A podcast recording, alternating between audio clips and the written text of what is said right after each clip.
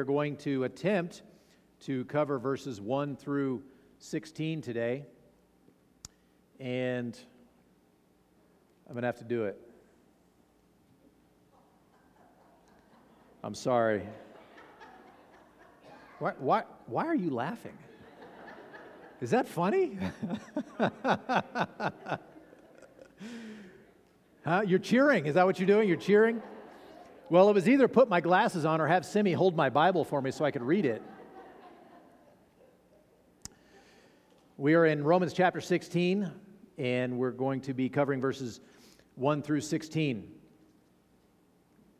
I commend to you our sister Phoebe, a servant of the church at Cenchrea, that you may welcome her in the Lord in a way worthy of the saints and help her in whatever she may need from you for she has been a patron of many and of myself as well. Greet Prisca and Aquila, my fellow workers in Christ Jesus, who risked their necks for my life, to whom not only I give thanks, but all the churches of the Gentiles give thanks as well. Greet also the church in their house. Greet my beloved Epaenetus, who was the first convert to Christ in Asia Greet Mary, who has worked hard for you.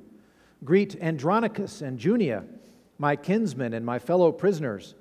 They are well known to the apostles, and they were in Christ before me. Greet Ampliatus, my beloved in the Lord. Greet Urbanus, our fellow worker in Christ, and my beloved Stachys. Greet Apelles, who is approved in Christ.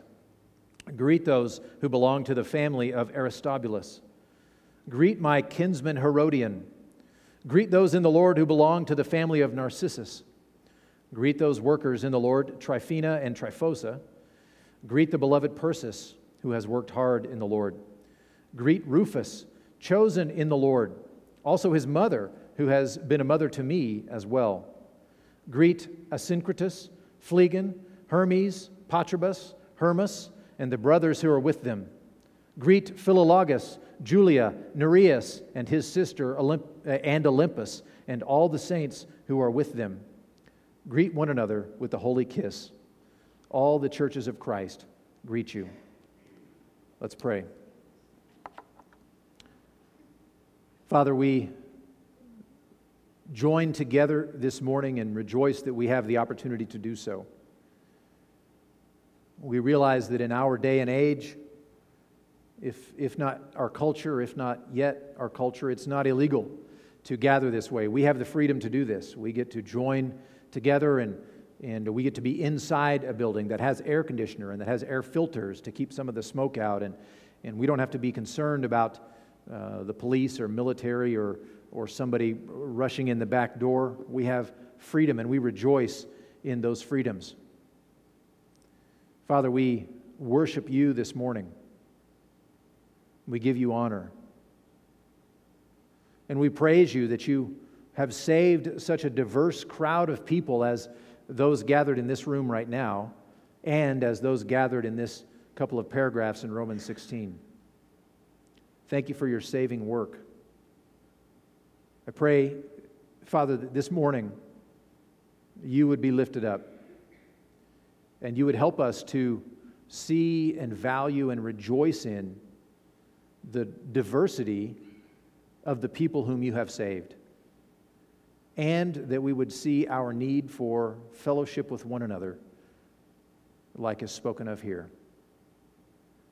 We commit to you these next few minutes and ask that you would be at work in us by your Spirit, applying your word in our lives. We pray in Jesus' name. Amen. So, a couple of things before we actually get started. This, this uh, sermon could be uh, subtitled either uh, the one where the pastor has to read all the strange names,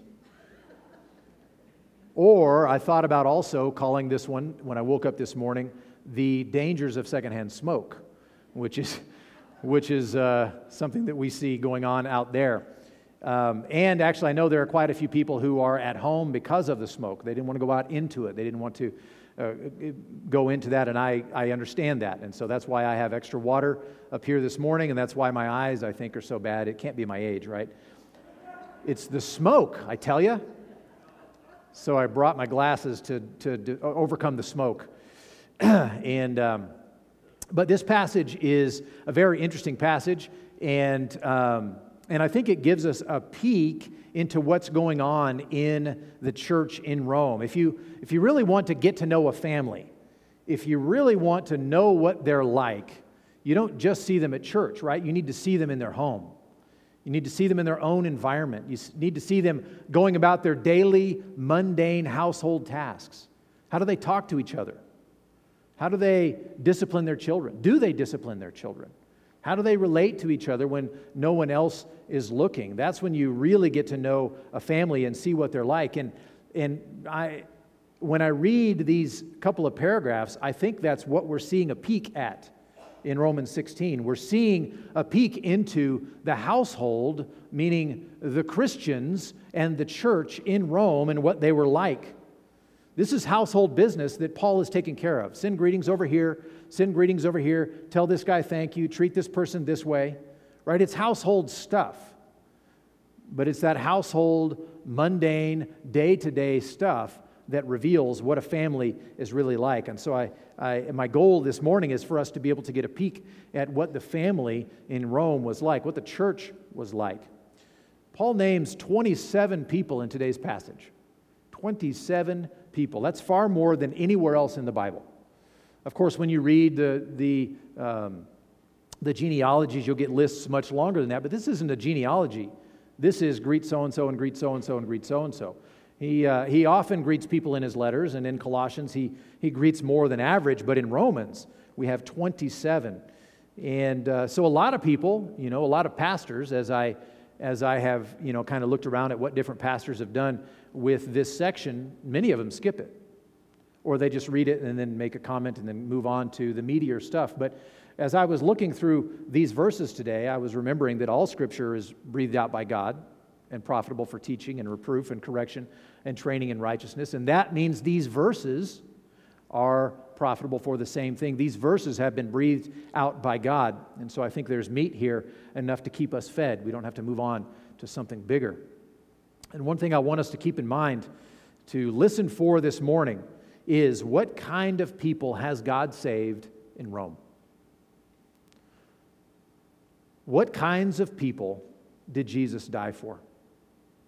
And so, in looking at our passage today, we're going to look first of all at some demographics of the church.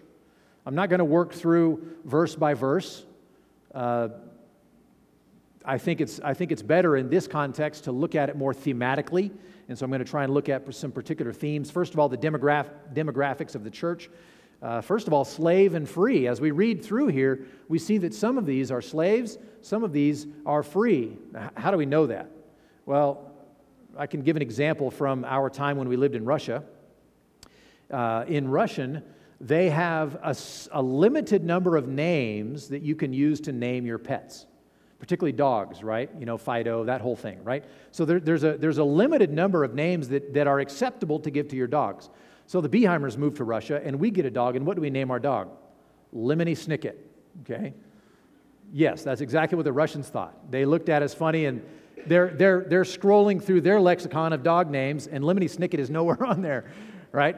That's because in, in Russian, they have a set number of names that are used specifically for dogs. And many of them are American, so I won't tell you what they are because it might be offensive to you because you might have that name. But it was, it was similar. It was similar in, in the Roman period that slaves tended to have a certain set of names. They're, they're uh, uh, scholars looking back, historians and, and sociologists and whatnot, looking back at, at uh, this period of time, they recognized that slaves tended to have certain names. There's a certain ring to a name that tells you that comes from slavery. Either that person is a slave or was a slave or was born in slavery. And so, uh, by doing that sort of examination, you can see, uh, looking through this, this list, and I'm not going to bore you with, with who were the slaves and who wasn't, that's not really the point. But uh, we, can, we can see that um, looking through this list, the scholars have identified that about two thirds of these people have slavery in their background somewhere. Either they are slaves or they, they were slaves, but then they've been set free but have retained their names. And so about two thirds of them, which is interesting because that pretty well reflects the ratio in Rome in general. That overall, in Rome, about 40% of the population was freeborn, about 30% were slaves currently, and about 30% had been slaves but had been set free. And so you see a representation kind of of the culture in the church that he mentions here. And so you've got uh, those who are slaves, those who are free. And also, just as a side note, those same scholars that have commented on such things about their names have pointed out that about half of these people on this list appear to be immigrants to Rome. They're not native born, they're from somewhere else. You can tell by the type of name. For example, uh, the name Persis means something like the one from Persia or the Persian one, right? So, so she's from uh, back east, right? So you've got this mixture uh, in these names of slave and free, and likewise, secondly, you've got a mixture of those who were Jew and Gentile. Rome, the church at Rome was predominantly a Gentile church, but they had a significant minority, a very influential minority of Jews in their midst. Uh, in our list here, there, there are three who are definitely Jews and many, uh, several others who were likely Jews. When Paul says, my kinsman, he's most likely referring to the fact that this person was Jewish as well. So you've got Jews and Gentiles together, right? Well, and we, we've talked about this. This is nothing new as we've looked at the book of Romans. We've looked at the theological arguments and, and identities of Jew and Gentile and how the, the, on the theological level it was important for Paul to explain to them what it means to be a Jew and what it means to be a Gentile and what it means to be in Christ. And so he's made theological arguments about the fact that the one who is the true Jew is the one who shares the faith of Abraham. Right? And so these, these base distinctions that you've lived with for so long, now in Christ, are no longer definitive of who you are. Being in Christ defines who you are. So you have that on a theological level, he's made that argument, but likewise on a more relational level and on an ethical and moral level. Uh, how do you treat meat sacrificed to idols? We've spent time talking about that. Well, Jews and Gentiles tended to have different views on those things. And Paul is saying this is how you need to live together and work together, Jews and Gentiles in the church in Rome, on how you deal with these issues. And he's saying that Jews in the church were not to think that they had some kind of special in with God simply because of their ethnicity or their historical identity as national Israel. The Jews are sinners too, and they have the same guilt and sin debt before God as the Gentiles do. And on the other hand, the Gentiles were not to look down on the Jews because the gospel was now being received much more broadly and frequently amongst the Gentiles than amongst the Jews. They were to recognize that actually this salvation comes from the Jews, and there should be a level of gratitude there.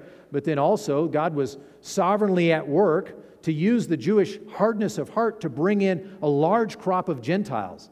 So they should be grateful to God. They should be respectful and they should be considerate to their Jewish brothers and sisters in Christ. And so when uh, Paul writes this section by sending greetings to Jews and Gentiles, he's, he's declaring that they are on equal footing with him, they are on equal footing with God, and they should be on equal footing with one another. So we have a collection of Jews and Gentiles also. And then uh, thirdly, male and female. Male and female in this same list. Now, th- this, you know, the male and female is not always super clear to us, being from a different culture and a different language. But when you look at it in the original, when you look at it in context, it's pretty clear which is feminine, which is masculine. and I want to note just a couple of things. Of the 27 names here, 10 are women. 10 of those mentioned are women. Paul, sometimes in, uh, amongst skeptics, gets a reputation as being a misogynist. he hated women, he was down on women, he was uh, anti woman or something like that. But you would think if that were the case, that, that he wouldn't have listed so many uh, in his greetings that we still read 2,000 years later. He lists a number of them, he includes them. It doesn't seem like something a misogynist would do. And we see uh, these women, we're going to look more specifically at a couple of, uh, a couple of them in a moment. But uh, these women, throughout this list, they were very involved. They were a crucial part of the ministry. He says several times, workers in the Lord who has done much work for the Lord. This, this woman has, has, has served these people, and, and he's, he's recognizing um, that they were very involved, they were a crucial part of the ministry. And so, how do we think about just a brief, very, very brief uh, look at the demographics of the church there? What's the application for us? Well, I think this is, this is where it comes uh, to rest for us. Since God saves such diverse people, there is no place for us to act like God is only able to work or going to work amongst people like me. Nor is there a place for us to act and think like God is only going to work in people different than me. God is at work saving people broadly. He's at work saving all different demographics. And a peek at the demographics in the church in Rome is a preview, really, of what we're going to see in heaven. Where, for example, in Romans, or excuse me, Revelation chapter 5, we see people from every tribe and language and people and nation worshiping together, gathered together around the throne of the Lamb to worship Him. That is how God is saving people from every tribe and people and language and nation. So, secondly, I want to I want to look a little bit at the women in the church. And uh, a couple of women, uh, particularly, we'll get to in a moment. But first of all, the female servants of the Lord. Notice how he singles out and he honors several women as those who are workers for the Lord.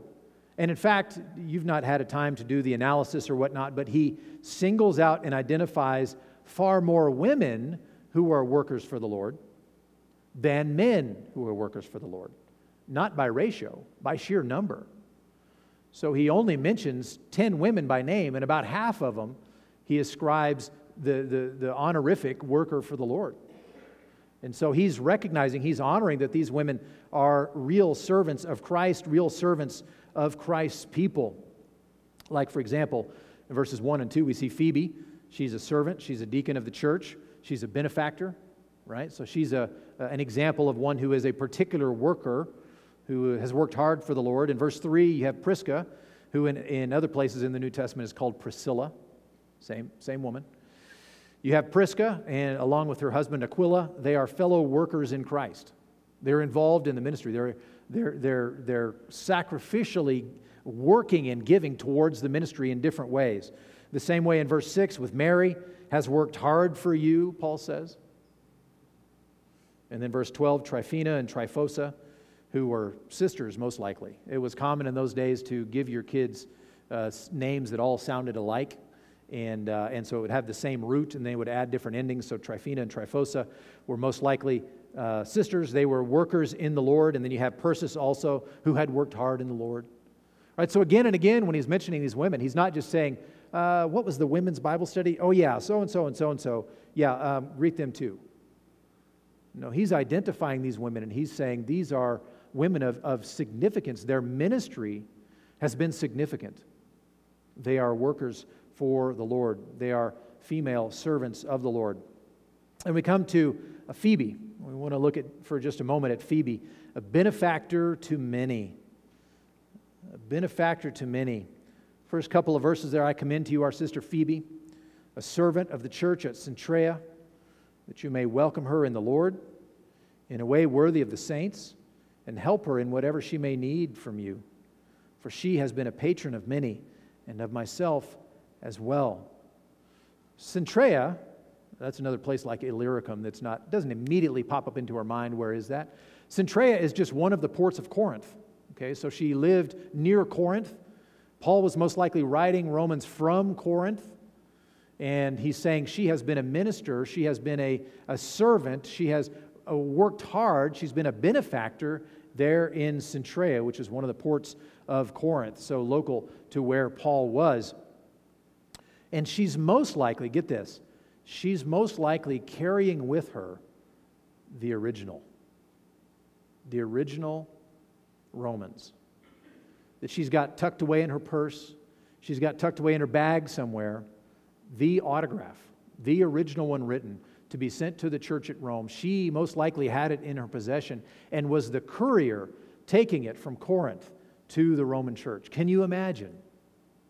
Can you imagine? I mean, here we've spent, you know, two and a half years talking about the book of Romans. There have been uh, pastors who've spent 12, 13 years talking about the book of Romans. There, there, there have been, you know, I have a collection of eight or 10 commentaries on Romans, and that's a tiny, tiny fraction of what has been written on this book. This is a foundational book for the entire church. And she had it in her bag. Can you imagine the, the, the, the payload? What an amazing thing that she brought. So here she is. She's the one uh, bringing the book of Romans, most likely.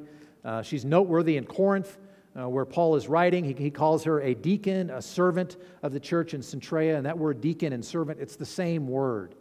And it's hard to say this early in the development of the church whether it was an official office. And if it was an official office, the, the duties of that office were not yet uh, clear uh, that we can see in reading the New Testament or even uh, historical writings from the New Testament period, but nevertheless, she's a servant of the church in some significant capa- uh, capac- capacity. Sorry. She's been a benefactor, she's uh, been of significant help to Paul and to many others. And so we don't know much more about her, but it seems like, you know, traveling in those days, particularly if you were a traveling Christian going from one place to another, whether you were traveling for business or, or for ministry or something like that, you would need a place to stay when you got to town. And the most, the most uh, beneficial place to stay, the safest place to stay, and where you ought to stay would be with other Christians, right? Well, it seems like she may have had some sort of a role in helping people traveling through Corinth or through Cenchrea to uh, do such a thing, but it's hard to say what exactly her ministry was like. But here she was a significant uh, blessing in that church community. And so she's singled out for a couple of verses to identify her as this kind of servant of the church. Well, that brings us next to Junia, verse 7. Verse 7 is, is uh, seems innocuous enough. Greet Andronicus and Junia my kinsmen and my fellow prisoners, they are well known to the apostles, and they were in Christ before me. Innocuous enough, but if you're reading a version other than the ESV, you might have noticed some difference in the wording there, and that's for good reason. It's because it's a little bit difficult to understand what is going on here. It seems like, according to some versions, it seems like um, this, this woman may be a female apostle. And I'll explain uh, what I mean by this. In, in recent decades, maybe in, in the last century or, or perhaps a little bit more, the question of women in ministry and women's involvement in ministries and what, what, uh, what roles are acceptable and, and preferable and all those kinds of things has been a become a real topic of discussion in the church. There's been a lot of scholarly work on it. There's been a, a lot of uh, work on it on, uh, on local levels with churches. They've been looking at this. And this verse right here comes up a lot and gets looked at because here you have Junia, and it sounds like Junia may be a female apostle. So I want to work through it just a little bit and explain what I mean by this. Okay? First of all, Andronicus and Junia were Jewish because they're called kinsmen, so we know they're Jewish. Um, they had been imprisoned at some point possibly even with Paul. Um, maybe it's, it's possible that they were prisoners like Paul had been a prisoner, and so he could call them fellow prisoners. But most likely they had been imprisoned, possibly with Paul, and been imprisoned for the ministry, for their service to Christ. And they've been in Christ longer than Paul. They've been Christians longer than Paul has been a Christian. Possibly even all the way back to Pentecost. So, a res- very respected couple of people here, right? So, Andronicus and Junia. Well, there's a question also is Junia a male or a female name? In English, it's a little bit hard to tell. Junia might make you think that it's, uh, that it's probably a female name. But uh, it's a word, you know, a name that's a little bit like, you know, s- some names that can be used for men and for women, like Kelly, this is my friend Kelly. Okay, I need more help, right? Unless I can see this friend, or unless you tell me this, this is my girlfriend Kelly, or this is my sister Kelly, or this is my brother Kelly, or this is my boyfriend Kelly, right? It's one of those names that can, that can kind of be used either way, and the way it's used in the Greek, the case that it's in and the usage, it's not super clear. Actually, it, it would be spelled exactly the same in the Greek if it was a masculine or a feminine, with the exception of an accent. And you don't care about the accent, and I don't really care about the accent all that much, but uh, the point is the accents weren't inspired. The accents were added later, right? So it was written down in letters, and when you look at it, you can think, well, is that a masculine or feminine? I don't know. So you, uh, you look about the uh, Roman Empire, well, it was just not a common name, just not a common name at all. But then when you look in church history, church history tended to see Junia as a woman. So, okay, I'm, I'm fine with that. Okay, I, I'm, I'm going to defer to people who's, you know, for whom Greek has been their native language and, and they're closer to the time, etc., right? It seems like it's a female name. And probably married to Andronicus. That would make sense.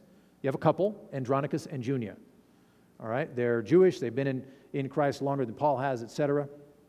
Probably husband and wife. But here's, here's the rub, okay? Not just is this a masculine or, or a feminine word. Here's the rub. The, the wording there in the original can be translated a couple of different ways. And it's been understood a couple of different ways. For example, if you're reading the ESV, which I did, or like a Net Bible, it will say, they are well known or of note to the apostles. And so that gives the idea that there's a group of apostles and this group of apostles knew Andronicus and Junia, who were not part of the apostles. So the apostles knew them, right? So they were well known to the apostles. So there's a separation between them and the apostles. But the King James, the New American Standard, the NIV, the RSV, uh, also translated, which it can be legitimately translated, they are well known among the apostles, which gives the idea that there is a group of apostles and within this group, you have Andronicus and Junia, and they are, they are within that group and they are well known in that group. So, how are we to understand this? Well, looking at the language doesn't solve the problem. Uh, looking at whether it's masculine or feminine doesn't really solve the problem, and I'm not going to solve the problem for you today either. Okay? I'm not really sure. Scholars differ, differ on that, how it should be translated. Is it, are the apostles the group who know the couple or are the couple within the group of the apostles and they are well known among that, that group? I, I don't feel qualified to make such a, such a decision uh, on that. But there's another question What does apostle mean? And you're thinking, well, this got to be a trick question, right? Because I know what an apostle is, right? Apostle, you know, the apostle Paul, the apostle Peter, right? Well, of, of course, apostle can mean one of the 12 right? Clearly, it can mean that. For example, Matthew chapter 10, uh, these are the names of the 12 apostles. Okay, so you have the 12, there are 12 apostles, right? It comes from, uh, it's related to the word, the idea of being sent out, but it's particularly as emissaries, sent out with a particular message, sent out as representatives of, uh, in this case, Jesus, right? But the word also seems like it can be used to designate a group that is somehow distinguished from the 12. So, one particular usage of apostle means the 12, but it can also be used, it seems, in a way that distinguishes apostles here in distinction from the 12. Uh, for example, in 1 Corinthians chapter 15, verses 5 and 7, Paul writing there says, Jesus appeared to Cephas, then to the 12, okay? Then he appeared to James then to all the apostles. So, in, in some way, we can distinguish between the 12 and apostles. And I, I don't want to drive that point uh, too far into there, but what I, what I want to say is this word can be used a little bit differently, right? That in some way, it seems like 1 Corinthians 15, he's making some kind of a distinction between the 12 and all the apostles, okay? As if the waters weren't muddy enough, Apostle can also mean simply messenger. I checked uh, all the versions I have access to. Um, I didn't do an extensive online search, but uh, if you look at 2 Corinthians chapter 8 and verse 23, as for our brothers, they are messengers of the churches. I didn't find a translation that translates it anything differently than messengers. Right? That was 2 Corinthians chapter 8, verse 23. Likewise, Philippians chapter 2 and verse 25, Paul calls Epaphroditus, quote, my brother and fellow worker and fellow soldier and your messenger and minister to my need. That's the word apostle. In both of those cases, the word messenger is the word apostle. Okay, so there it clearly means, and all of the translators agree, it means messenger, right? So apostle has a range of meanings, as most words have a range of meaning, right? So when it says that Andronicus and Junia were well known among the apostles, whether that was as a number of the apostles or known by the apostles, what does apostle mean? What does apostle mean? Well, it's not super clear. But to insist upon calling her an apostle with some sort of apostolic authority or in some sort of authoritative office alongside the 12 is, is, is too much. Is too much. Okay, I, I think that is a, a, a far stretch. And when you compare that with the fact that she and her husband were particularly noteworthy, either to the apostles or among the apostles, especially noteworthy, they're famous people. Where else do you see her name? Nowhere. Right? I mean, we see Peter's name everywhere. We see Paul's name everywhere. The apostles are named. Now, some of the apostles fall uh, kind of out of the story as you go through the book of Acts, and they didn't write anything, etc., right? My, but, but you have her mentioned and Andronicus mentioned nowhere else in Scripture. So I think probably, this is just my opinion, and I've kind of laid everything out there for you. It's hard to say for certain, but I think that Junia was a Jewish woman. She had been involved closely in gospel ministry along with her husband and probably even with Paul. She may have served as an emissary for Paul, like a, a, a messenger for Paul, like Phoebe is in our passage here. Or she may have been a gospel messenger of some, some other sort, along with her husband. But whatever the case, this one verse, remember I said why this verse is such a big deal? You know, you've already wondered why I've spent five minutes on talking about it. Well, that's because in the history of interpretation in the last hundred years, there's been big questions about women's roles in church, in church ministry, and what's legitimate and what's not, etc. And so they will point to this and say, see, Junia was an apostle. Here's a female apostle. So who are you to say and make some conclusion from it, right? My point in, in talking about all of this is to point out that she's very honored. She's well known and respected. She's a minister. She's someone Paul respects. She, along with her husband. But it doesn't add anything to the conversation. It doesn't tell us what she did doesn't tell us exactly what her role was. It doesn't talk about any sort of authority or anything like that. It's an example, along with the rest of this passage, of Paul giving honor where honor is due to a woman who, along with her husband, had been a faithful servant of Christ longer than Paul had, been involved in the ministry to such a degree that they went to prison for it. He was honoring them, he was giving them a great deal of respect and the fact that we're reading about it 2,000 years later, discussing this couple, is significant that they made it into the way and into the, the pages of Holy Scripture. And so, what's our application? Brothers, we need to be grateful for the ministry God has given women in the church, and we need to be prepared and ready to honor them.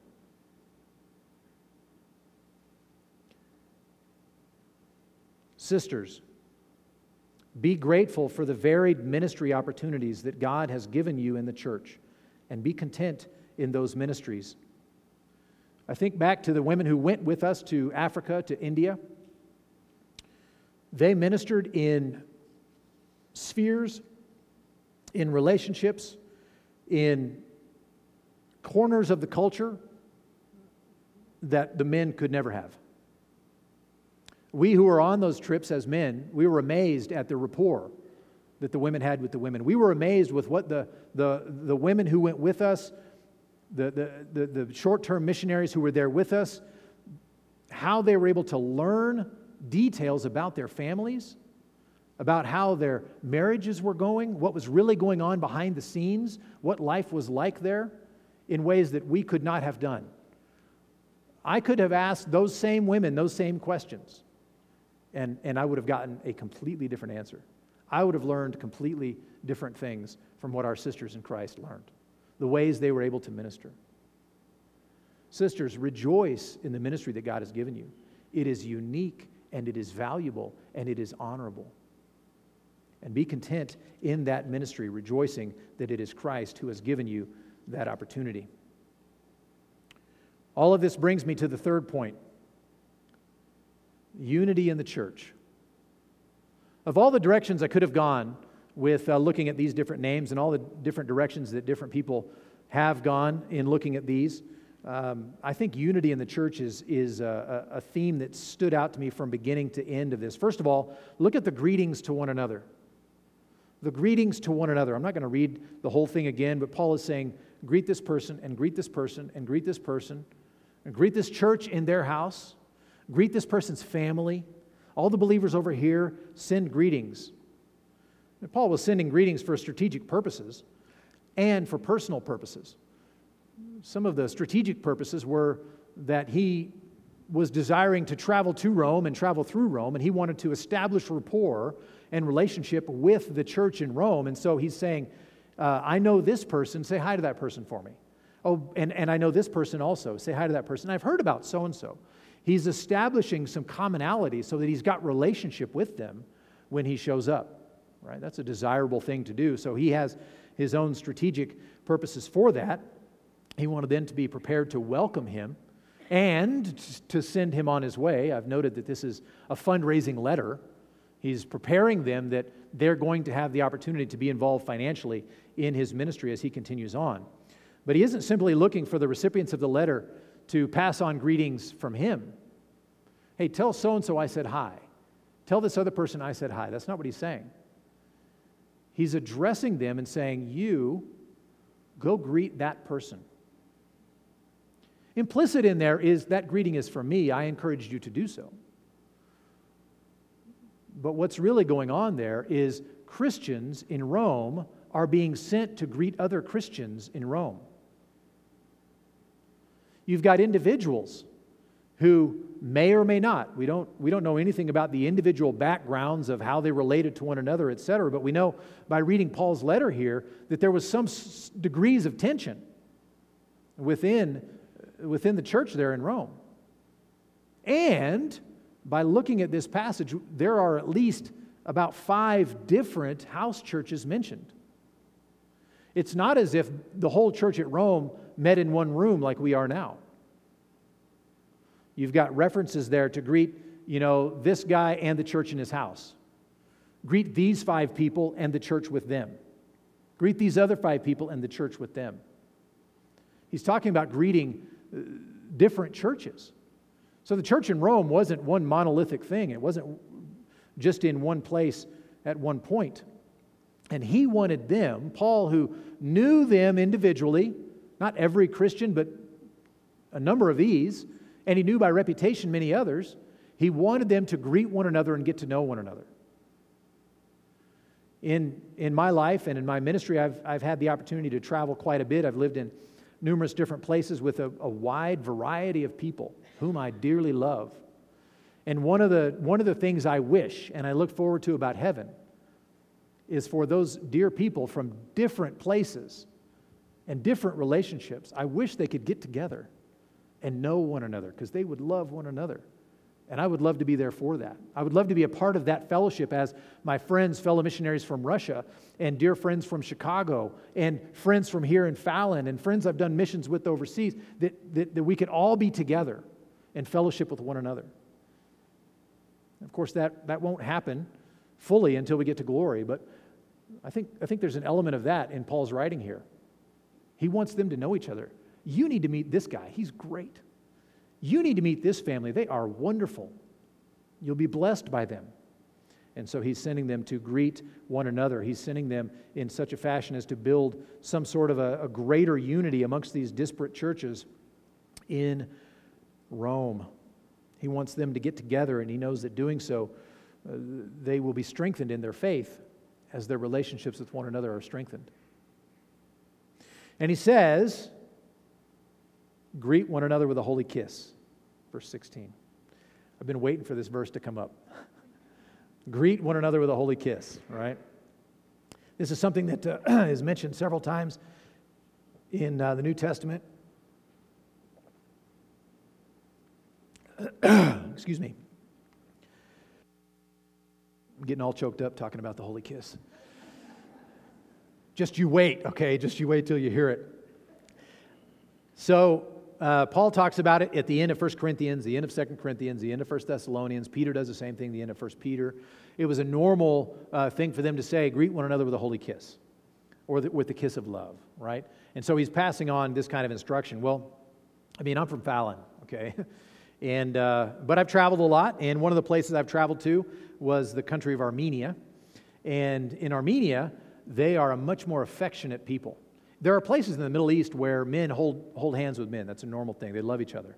It's a, it's, a normal, it's a normal thing to do. We wouldn't do that here, uh, but they do that, right? Well, in Armenia, some may have done that.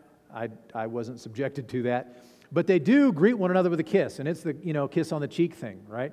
And I remember it very clearly because here my baby face is rubbing up against these, these Armenian guys with the thickest beards ever, right? They shave daily, but they've got, you know, as soon as they wipe off the, you know, the water, they've got five o'clock shadow, right? And so you're kissing these guys like Velcro, you know.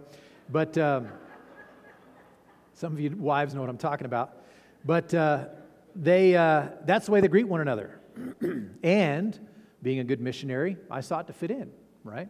And they would, uh, they're just a touchy, much more affectionate, physically affectionate culture. Well, I loved it.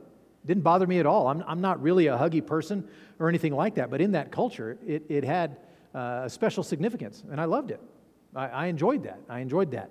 And, um, and that's kind of what is going on here. It's, it's a part of the culture that, uh, that they would greet one another with a kiss. Now, um, I don't need to go into the history of it or anything like that, but the, there's nothing untoward about this kiss. There's nothing um, you know, romantic or erotic or anything like that about this kiss. It's, it's a kiss on the cheek it's most likely men kissing men and women kissing women. And it's most likely connected with uh, maybe the celebration of the Lord's Supper, which is a particular, it's called communion. We together corporately are communing with God, right? So it's a time when there would be a special uh, element of affection, of familial affection. So that's the kind of relationship that Paul wanted them to have with one another, where they would have that kind of relationship, that kind of affection for one another. Greet one another with the holy kiss. Don't, don't just send, you know, some cold letter or don't just wave high from across the room or don't just, you know, rub shoulders. Greet one another with a holy kiss. He, he wants to foster within the church in Rome a degree of intimacy and fellowship that, uh, that apparently was missing. So, what's the application? Shall we Shall we institute the holy kiss? There's some nervous laughter. what is Brennan going to say next? no, I don't think so. No, I don't think so. I think, it's, I think that is uh, one of the things in the New Testament that is culturally defined. If we were to go around kissing one another, first of all, you'd have people from the outside with a lot of questions, but it'd be weird for us too, right? It's not a normal cultural thing. It's not a, uh, not a it doesn't, it doesn't carry straight across. So, no, I don't think we need to greet one another with a holy kiss. Please don't try to kiss me, okay? Please. it was great in Armenia, okay? Part of their culture. The principle is that we greet one another with a godly and a familial affection. We have that kind of relationship. Not, not cold distance, but affection. And this whole passage is a picture of churches in harmony. Churches in harmony. There are a number of churches represented in this passage. Many of them uh, home churches, maybe even all of them home churches. It's kind of hard to say. If there was somebody wealthy enough to rent a hall or something like that, well, that person would probably also be wealthy enough to have a room in their house that would be big enough for the church to meet. It was a normal thing for the church of the, the first century to be a house church. Now, that's different maybe than our notion of a house church because house churches in our culture tend to exist as a group of people who are dissatisfied with the established church. There's, there's some degree of suspicion of organized religion or or a, a, church that would spend enough money uh, you know, to have a building or something like that. There's a degree of suspicion or lack of comfort with the way church is normally done. We're going to have a house church instead. So that's, that's not what's going on here, right? A house church still needs to have qualified eldership and leadership in order to be a church. They need to have a, a, a, teaching body, whether it's an individual who's a pastor or whether it's a group of elders who are the teachers and the, the shepherds of that community. They need to have qualified biblical leadership. So when we talk about house churches here, these aren't a bunch of people who, uh, who have uh, sort, sort of suspicion about organized religion or something like that. It was of necessity. It was of necessity. They didn't have buildings like this to go meet in. These were people, many of them, as we looked, two thirds of them from some kind of a slave background.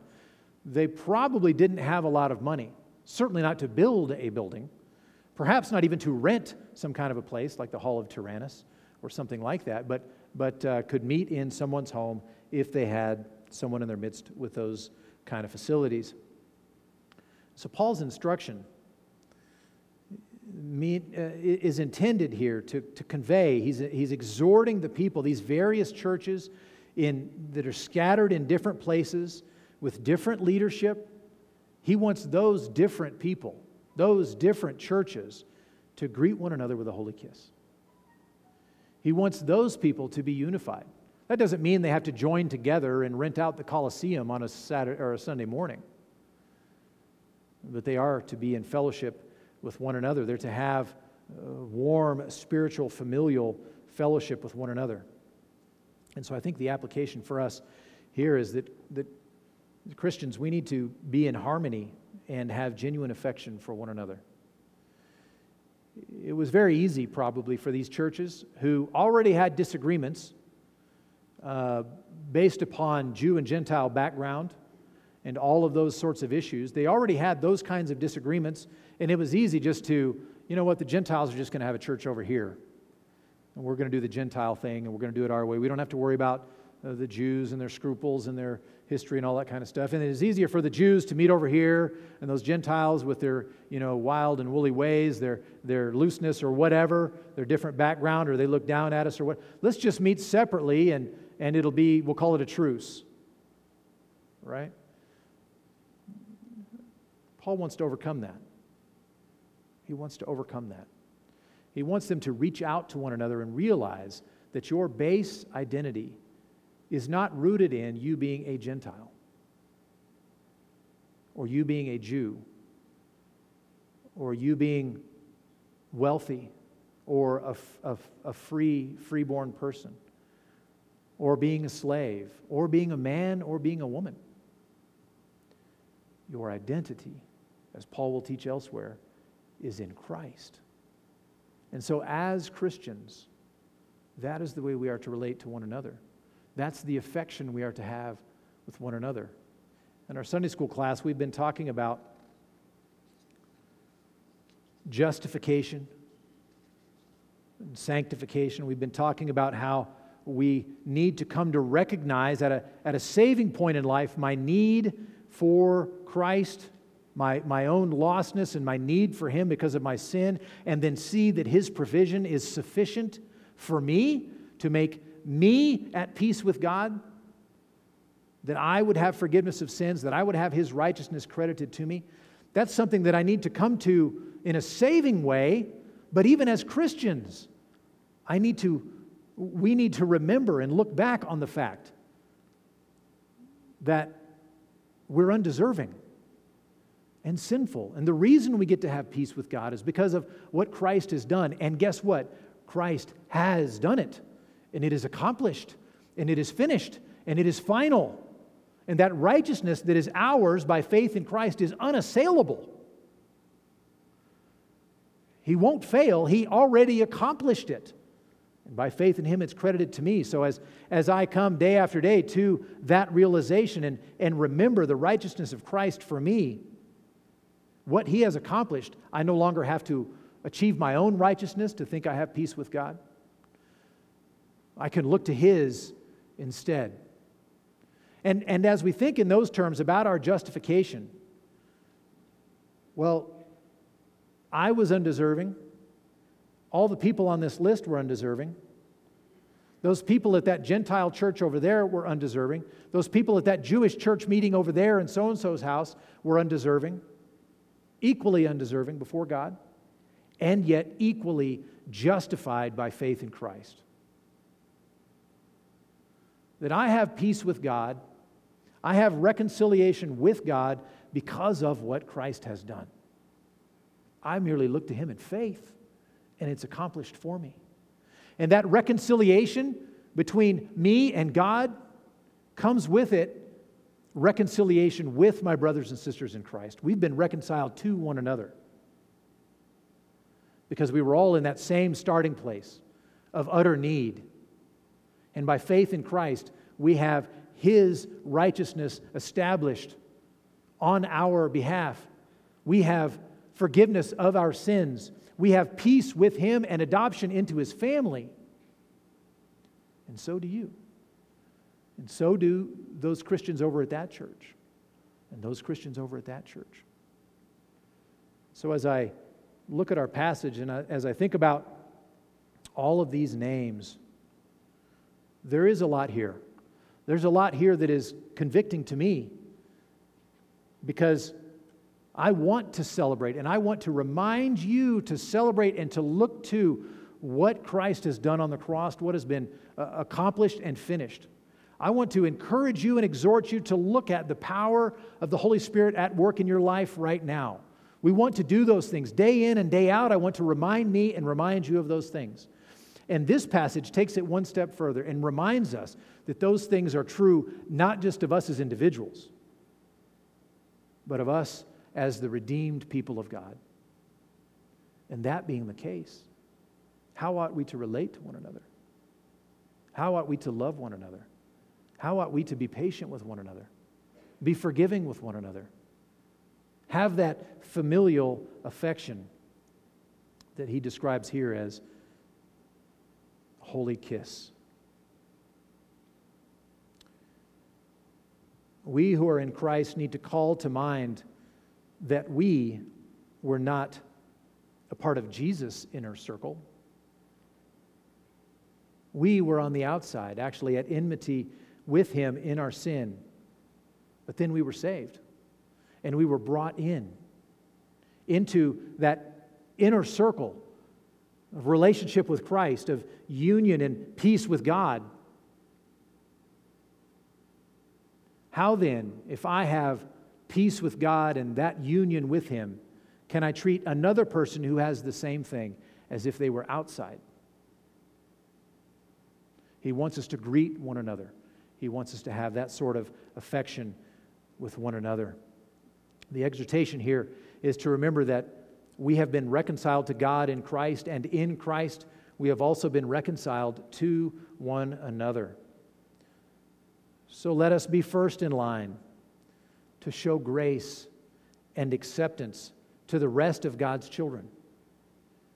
Because we are those who have received grace and acceptance with God through our Lord Jesus. Let's pray. Father, thank you for this list of names of people that Paul wanted to be greeted. Thank you that this goes beyond just uh, a list of names written 2,000 years ago. This is your word, breathed out by you and profitable for teaching and reproof and correction and training in righteousness. Father, I pray that as we think about our brothers and sisters in Christ, I pray that we would not be cliquish, that we would not be sectarian, that we would be willing to uh, express this holy kiss kind of familial love and affection with other Christians, that we would actually seek it out. Thank you for your word. Thank you for Jesus, whose work it is we rely upon, depend upon, that accomplished our justification. Thank you for your Spirit who lives within us, who continues to convict us when we step wrong, who continues to empower us to step out in, in faith and, and trusting you, and who continues to direct our focus to Christ pray that we would share that with other Christians. We are grateful for your word, and we are grateful for the fellowship we have with you, the reconciliation we have with you, and for what this means for our reconciliation with other Christians. Help us, we pray. Help us to overcome our own uh, areas where we are hesitant to do that. Help us to show love and greet one another with a holy kiss. Pray this in Jesus' name. Amen. May the God of endurance and encouragement grant you to live in such harmony with one another, in accord with Christ Jesus, that together you may with one voice glorify the God and Father of our Lord Jesus Christ. If you want to pray with somebody, there'll be a family up here to pray with you. God bless you all, and you are dismissed.